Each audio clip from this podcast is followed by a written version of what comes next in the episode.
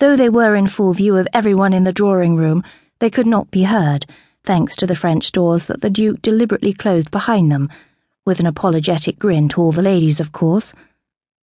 Not one of whom moved, other than to obtain a better view of the unfathomable sight of Emma strolling arm in arm with London's most eligible bachelor of all time ever. She inhaled deeply discovering the Duke's manly scent of fresh linen and wool mingling with the fragrant flowers of the garden. She exhaled slowly. None of this could be real.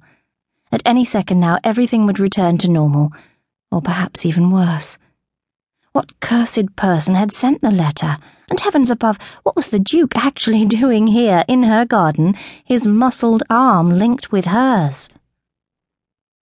It seems we are engaged, Blake remarked casually, as if he were only commenting on the weather, as if they were acquainted and not complete strangers to each other.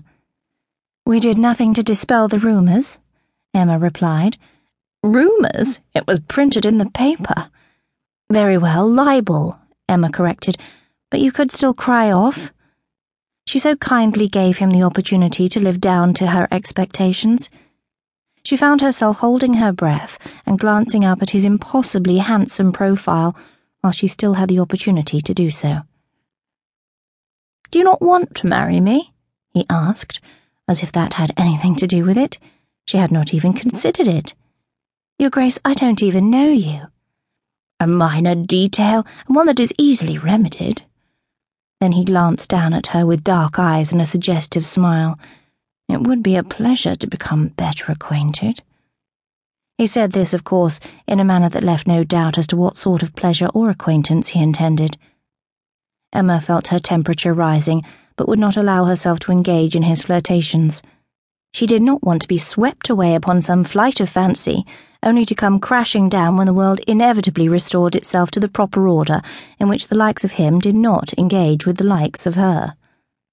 I should think our lack of acquaintance is a significant detail, actually, she said, and one not necessarily in need of a remedy. The Duke paused and turned to face her. She was struck by the perfection of him. She, who had a crooked smile and plain brown hair and perfectly fine features, could not even imagine possessing such beauty as he. He didn't even seem aware of how utterly handsome he was and how it made a girl lose her wits around him. Emma resolved then and there that she would be immune to the Ashbrooke effect. She would not be yet another simpering, silly girl that flung herself at his feet. While the world as she'd always known it no longer made sense, she stubbornly clung to one truth. The likes of her and the likes of Ashbrooke could not belong together. Therefore, there was no point in acting prettily, as if she could, one, suddenly learn to flirt, and that, two, something would come of it. No, she wanted Benedict and their little townhouse full of books and babies. She wanted to be with a man who was safe, steady, and constant. I have a proposal for you, the Duke said, clasping her hands. His were large, warm, and he scandalously did not wear gloves. Another one? He laughed, a rich, low, velvety sound, and she was overwhelmed by a flush of heat and pleasure just from the vibrations of it. Though she might have fleetingly suffered a sensation that could have been the infamous Ashbrooke effect, she would perish before admitting it. They did not belong together. She would do well to remember that.